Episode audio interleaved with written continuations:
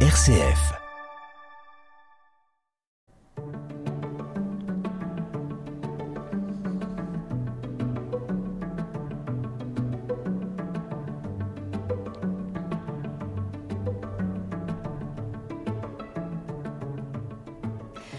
Les résultats de cette étude allemande datant de 2015 ont de quoi faire trembler les couples qui projettent d'avoir un enfant. Plus de 2000 parents ont noté leur bonheur sur une échelle de 0 à 10, un an avant ce qu'on appelle l'heureux événement, puis un an après eh bien 70% d'entre eux s'estiment plus malheureux une fois que leur progéniture est née. Euh, sans aucun doute, l'arrivée d'un enfant bouleverse le couple. Alors, dans quelle dimension? Qu'est-ce qui est touché? Comment l'identité des parents vient-elle bousculer l'idée du couple? Comment surmonter et dépasser cette épreuve qui porte un nom, le baby clash? On essaie de répondre à ces questions dans Voyage intérieur.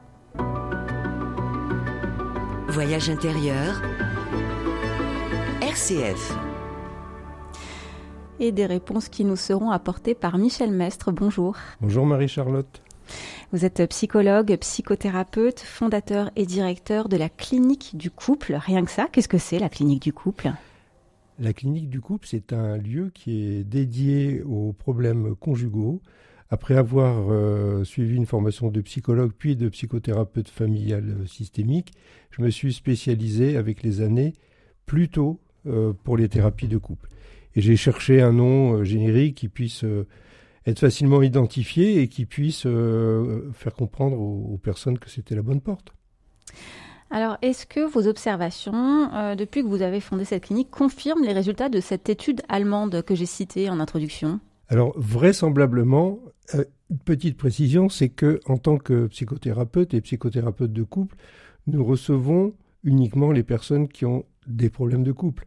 Donc, je suis mal placé pour pouvoir euh, comparer avec euh, l'ensemble de la population. Ce que, ce que je peux dire, c'est que euh, le passage de la conjugalité à la parentalité est une vraie crise dans l'évolution d'un couple ou dans l'évolution d'un adulte en général. Il y a plusieurs aspects dans ce, dans ce passage et dans ce changement. a notamment un auquel on ne pense pas toujours, c'est que l'on va changer d'un système à deux éléments, excusez-moi d'être un peu technique, à un système à trois éléments. C'est-à-dire que le couple, c'est la seule euh, entité pour laquelle le nombre d'éléments est inférieur à la relation. C'est-à-dire il, il y, a un tuyau entre les deux et il y a deux personnes. Quand vous arrivez à trois personnes, c'est-à-dire avec l'enfant, à ce moment-là, il y a trois éléments dans le système et trois euh, canaux de communication. Donc ça va venir bouleverser beaucoup de choses. Oui, qu'est-ce que ça va bouleverser par exemple? Eh bien, entre autres, euh, que lorsqu'on est dans, une, dans un système à deux éléments, lorsqu'on est dans un couple, le seul membre du dit système, c'est l'autre. C'est d'ailleurs une hypothèse que j'ai faite, c'est que vraisemblablement, c'est pour cela que lorsque les personnes ont des problèmes de couple, ils les attribuent euh, bien volontiers euh, au conjoint. Hmm. puisque c'est le seul, c'est la seule personne qu'il voit. Alors que dans une famille, vous pouvez voir euh, l'ensemble de la famille, et plus le nombre de personnes augmente, plus il y a de personnes à, observer et à voir communiquer. Donc ça, c'est un premier élément. Et concrètement, qu'est-ce qui se met à clocher? Quels sont les problèmes récurrents qu'on peut vous décrire?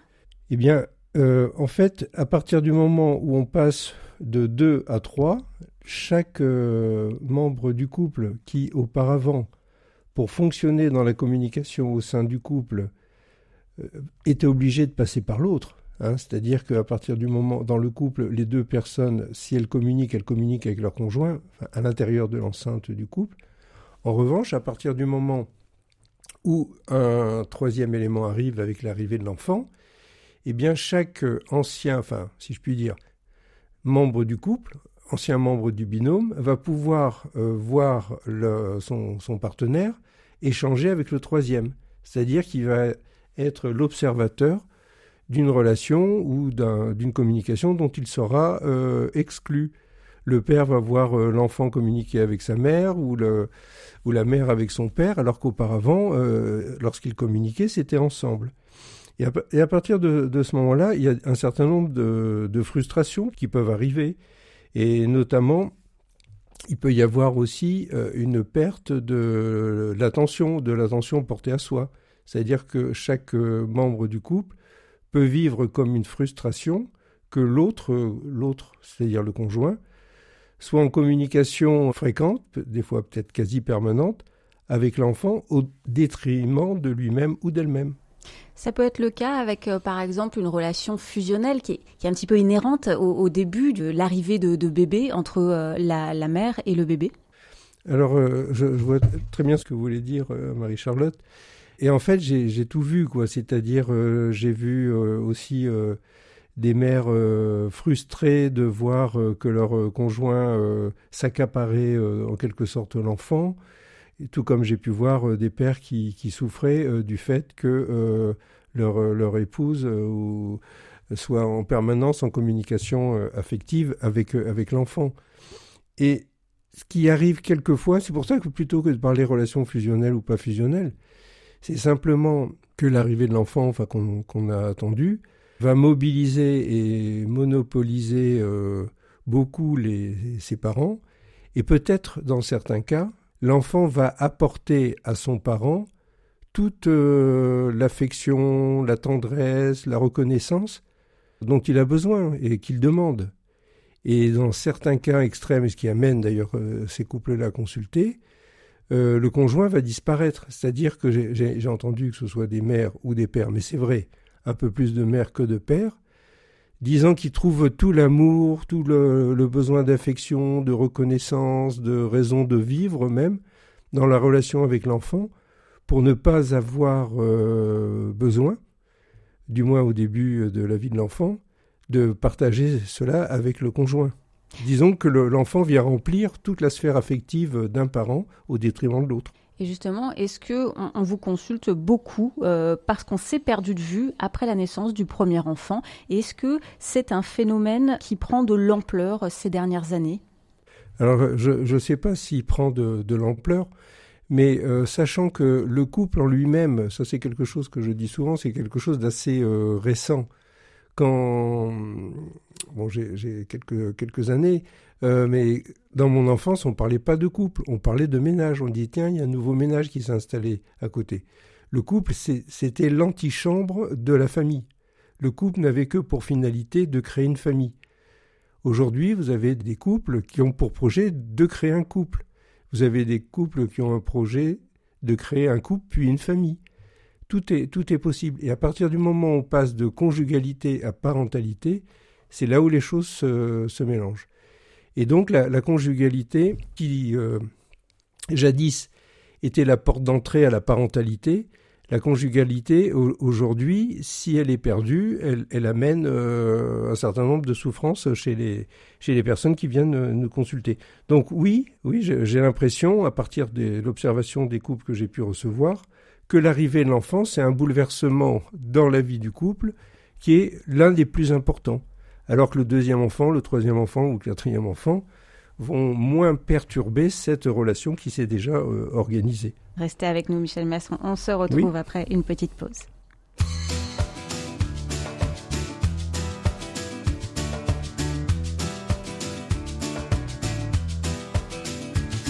Passez notre amour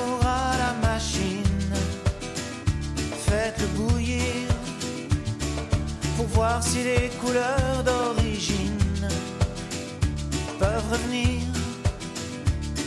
Est-ce qu'on peut avoir à l'eau de Javel des sentiments, la blancheur qu'on croyait éternelle avant pour retrouver le rose initial de ta joue devenu pâle, le bleu de nos baisers du début tant d'azur perdu. Passez notre amour à la machine, faites-le bouillir pour voir si les couleurs d'origine peuvent revenir. Est-ce qu'on peut avoir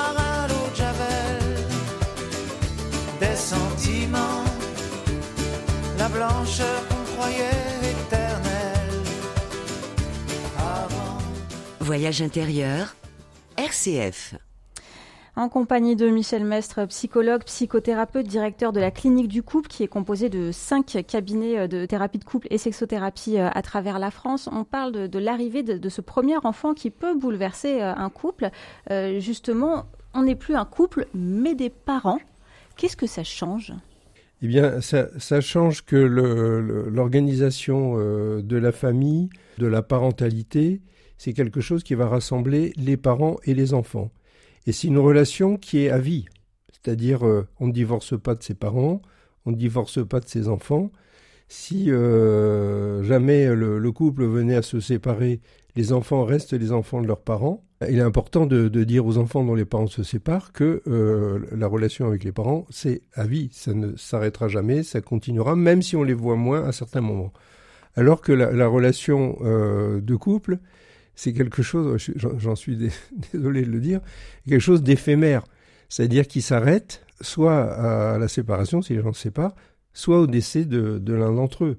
La conjugalité s'arrête là. Ensuite, il y a une autre différence, c'est qu'à l'intérieur de la vie euh, familiale, donc la parentalité, c'est ce qui inclut parents et enfants. Alors que la conjugalité, je ne suis pas euh, psychanalyste, hein, je suis systémicien, mais je suis d'accord avec les psychanalystes qui disent que la conjugalité commence derrière la porte de la chambre des parents. Et ça, c'est un, point que, d'ailleurs, que je souhaitais euh, aborder aujourd'hui. C'est un point qui est quelquefois oublié, c'est-à-dire que vous avez les, les parents, par exemple, qui laissent le petit enfant venir euh, gambader dans leur chambre euh, le, dimanche matin ou, même, ou même les jours de la semaine dans leur, dans leur lit, qui, ils trouvent ça mignon, etc. Mais à partir de, quand euh, va-t-on fermer la porte? À partir de quel âge va-t-on prendre l'enfant et le remettre dans sa chambre, même s'il nous réveille la nuit parce qu'il a un cauchemar? En fait, là, c'est tout le débat entre conjugalité et euh, parentalité.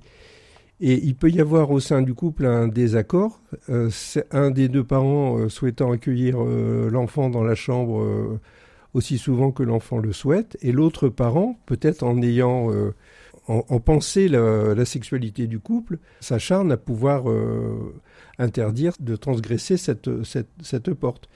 Et c'était, c'est un point également qui est altéré avec l'arrivée du premier enfant, ce sont les conditions de la sexualité. C'est important, d'après vous, de, ne pas laisser entrer l'enfant dans, la chambre parentale?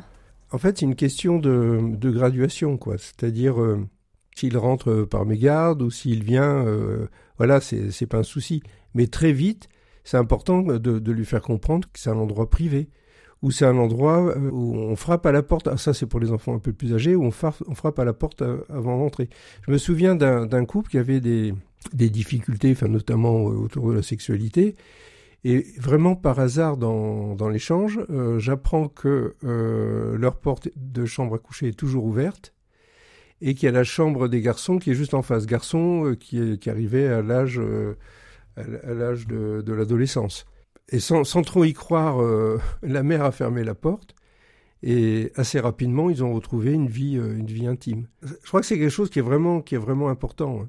À ça, il faudrait ajouter, parce que là, je, parle comme s'ils étaient tous les deux d'accord, mais quelquefois, euh, mm. d'une façon pas forcément consciente, mais il peut y avoir un des deux parents qui, enfin volontairement ou involontairement, hein, laisse rentrer l'enfant dans l'intimité de la chambre euh, conjugale, justement pour éviter d'avoir de la dérelation sexuelle avec son, avec son mm. conjoint. Et Disons qu'il y a des enfants qui servent de contraceptifs, quoi, enfin, en ah. quelque sorte, avec beaucoup de guillemets.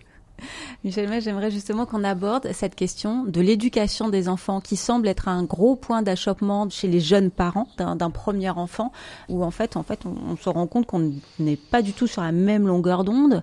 Euh, c'est quelque chose que vous rencontrez beaucoup?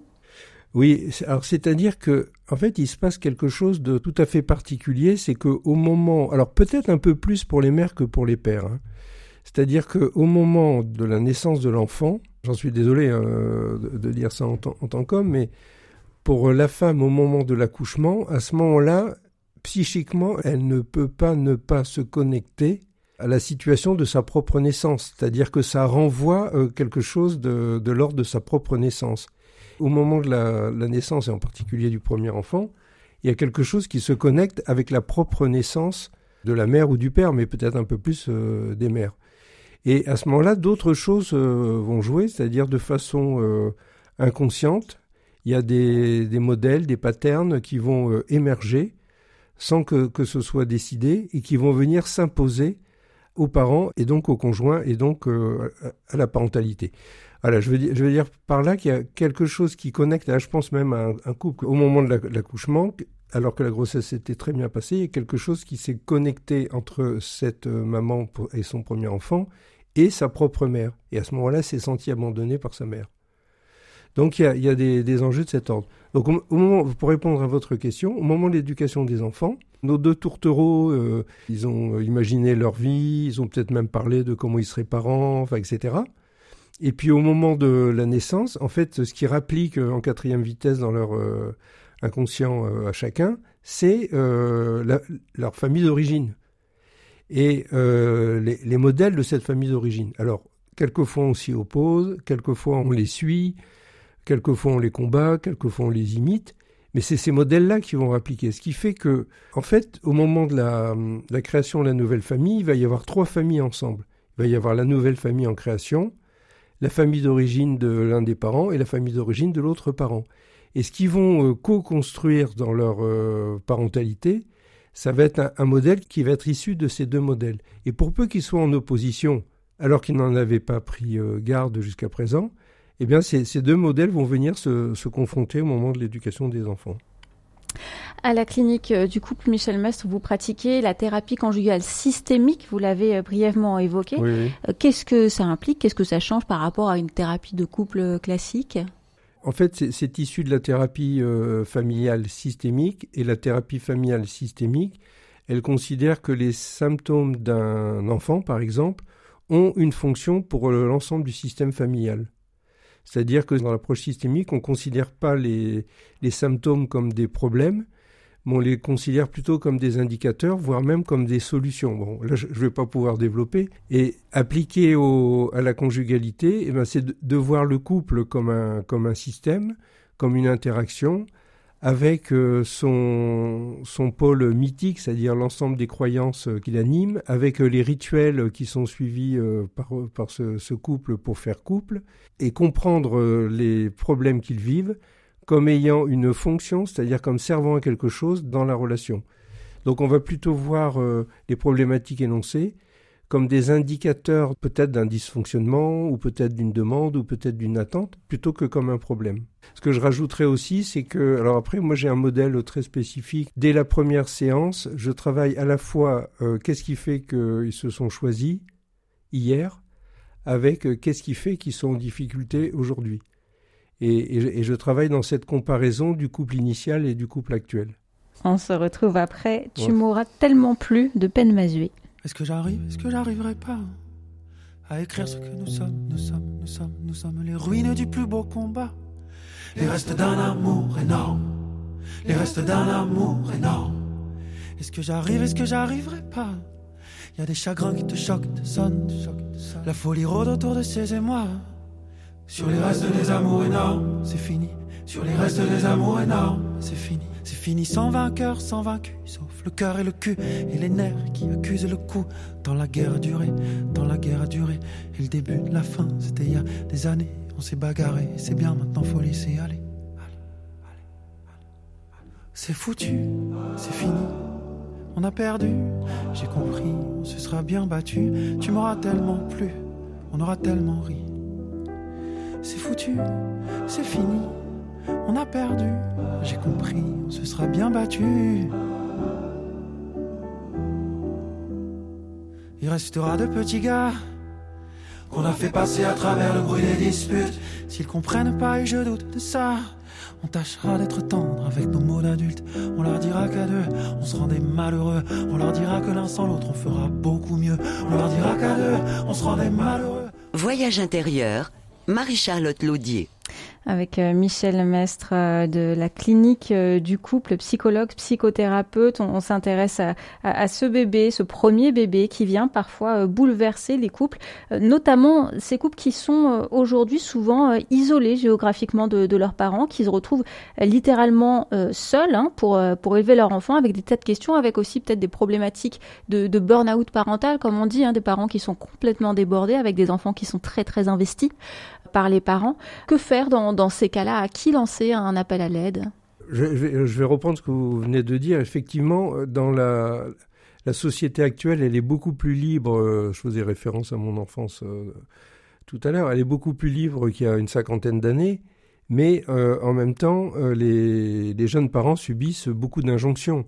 C'est-à-dire, ils doivent être des parents parfaits, ils doivent éviter de, de faire preuve de trop d'autorité, ils doivent être bienveillants, ils doivent être sportifs, ils doivent être beaux, ils doivent avoir une vie sexuelle, ils doivent, enfin, il y a, énormément d'injonctions euh, qui sont euh, dirigées vers les nouveaux parents et certaines de ces injonctions viennent en, confrontation et en difficulté. Moi, ce que je dirais, enfin, quand on a préparé l'émission, je vous disais, il n'y a pas beaucoup de conseils à donner, mais il y en a un quand même, c'est de continuer à préserver la, relation euh, conjugale. C'est-à-dire que lorsque les les gens se, se, rencontrent, tout à chacun a, connu ça euh, vraisemblablement. Euh, tout est beau, tout est facile, tout est limpide, tout va de soi et la relation est, facile. Et puis, la plupart du temps, quand les gens se rencontrent, y compris si c'est c'est pas leur première leur première relation, ils accordent énormément de temps au couple quand les gens se rencontrent, j'allais dire par définition, ils vivent pas ensemble, quoi. Donc euh, tout ce qui est euh, logistique, tout ce qui est euh, gestion des contraintes, etc., ça n'existe pas dans la, dans la rencontre. Et, pendant un, certain temps, peut-être un peu, le, on pourrait appeler ça la période un peu des illusions, pendant un, certain temps, la seule chose à, à gérer, c'est la relation. C'est la relation pure, c'est la relation elle-même, avec, ou non la sexualité, d'ailleurs, peu importe. Mais une fois que ce, couple commence à, avoir une vie euh, commune, ils vont devoir euh, gérer bah, du, domestique, ils vont devoir euh, anticiper des achats, faire face à, des pannes, faire face aussi, on n'en a pas parlé jusque-là, mais à des questions de santé, etc., des questions d'argent, des questions de travail, le, stress au travail, etc., qui vont faire que progressivement, et en particulier après l'arrivée de ce premier enfant, la, place euh, dédiée au couple, quand j'entends la place, c'est à la fois dans le temps et aussi euh, dans l'espace, va euh, reculer. C'est-à-dire le couple qui était numéro un des préoccupations au moment de la rencontre, eh bien, va, va passer en 1 bis, puis 2, 2 bis, 3, 3 bis, etc. Et progressivement, il va, il va perdre en priorité euh, dans l'échelle de, grandeur euh, de ce qui est important pour, euh, pour ces deux personnes. Au moment où on rencontre les gens, il est passé en quatrième ou cinquième position. Donc moi je dirais, il y a une, une chose, enfin une des choses que l'on peut dire et pour lesquelles on peut encourager les, les jeunes couples, c'est à s'occuper de leur couple. Et comme je leur dis, s'occuper de leur couple, peu importe, hein, chacun, chacun s'en occupe comme il veut ou comme il peut. Et je suis souvent euh, surpris quand je demande à des couples qui, ont, euh, bon, qui viennent consulter, donc qui ont, déjà, qui ont des, difficultés, euh, qui ont 5, 10 ou 15 ou plus de ans de vie commune, qu'est-ce que vous faites? Je veux dire, par exemple, monsieur, qu'est-ce que vous faites pour vous occuper du couple? Comment vous faites pour entretenir la petite flamme? Et même chose au, au conjoint. Et, je suis assez... Enfin, maintenant, je suis plus surpris, mais on peut être étonné d'entendre que euh, bah, pas grand chose. Euh, euh, j'aide, alors j'aide dans les tâches ménagères, ou je fais, je la pelouse, ou je fais les courses, ou je fais à manger. Mais en fait, ça veut dire que c'est la gestion du domestique qui est, mais plus du tout entretenir la petite flamme. Et je leur rappelle que finalement, sur cette terre, tout ce qui n'est pas entretenu meurt. Si on n'entretient pas la relation avec les amis, bon, on les perd. Si on n'entretient pas euh, les plantes euh, dans sa maison ou dans son jardin, ben, elles, meurent. Si on s'entretient pas euh, sa santé, sa bonne forme, ben, ça, va mal aller. Et si on n'entretient pas sa maison, ça va être plus personne qui va venir. Donc qu'est-ce qui ferait que le couple, ce serait une, instance pour laquelle il n'y aurait pas d'entretien? Et, quand la problématique est basé là-dessus. Le simple fait de poser ces questions et leur faire remarquer euh, ce que je viens de dire là euh, peut être suffisant pour euh, que la, relation se restaure. C'est-à-dire que, en fait, c'est des couples qui sont en difficulté par manque d'entretien. Donc, un conseil, à tout le monde d'ailleurs, jeunes ou plus âgés, c'est occupez-vous de votre couple. Et alors, on, fait quoi? On, le marque dans son agenda, on, met un créneau, là, je suis avec ma moitié le, C'est vrai, c'est une bonne euh, suggestion là, que vous faites. C'est comme pour tout, c'est beaucoup plus facile de ritualiser euh, quelque chose que d'attendre euh, d'en avoir envie ou d'en avoir le besoin. Et peu importe ce que c'est, ça peut être, ça peut être s'accorder une soirée par semaine, ça peut être, euh, alors après selon les, les moyens aussi, s'octroyer euh, un week-end sans les enfants euh, par trimestre ou par an, enfin peu importe, que ce soit par trimestre, par an, par semaine, mais qu'il y ait des, des, des temps pour célébrer le, le couple et la conjugalité. Et le fait que ce soit ritualisé, ça arrive toujours le même jour, à la même heure, enfin, ou, le, ou le même mois, ou voilà, c'est pas une question de jour le fait que ce soit ritualisé, ça, permet, euh, même si euh, il y a euh, quelques difficultés dans la relation, de savoir, ou quelques pesanteurs dans la famille, par exemple, de savoir, ah, c'est vrai, on va partir tous les deux visiter Amsterdam pendant le week-end du 8 mai.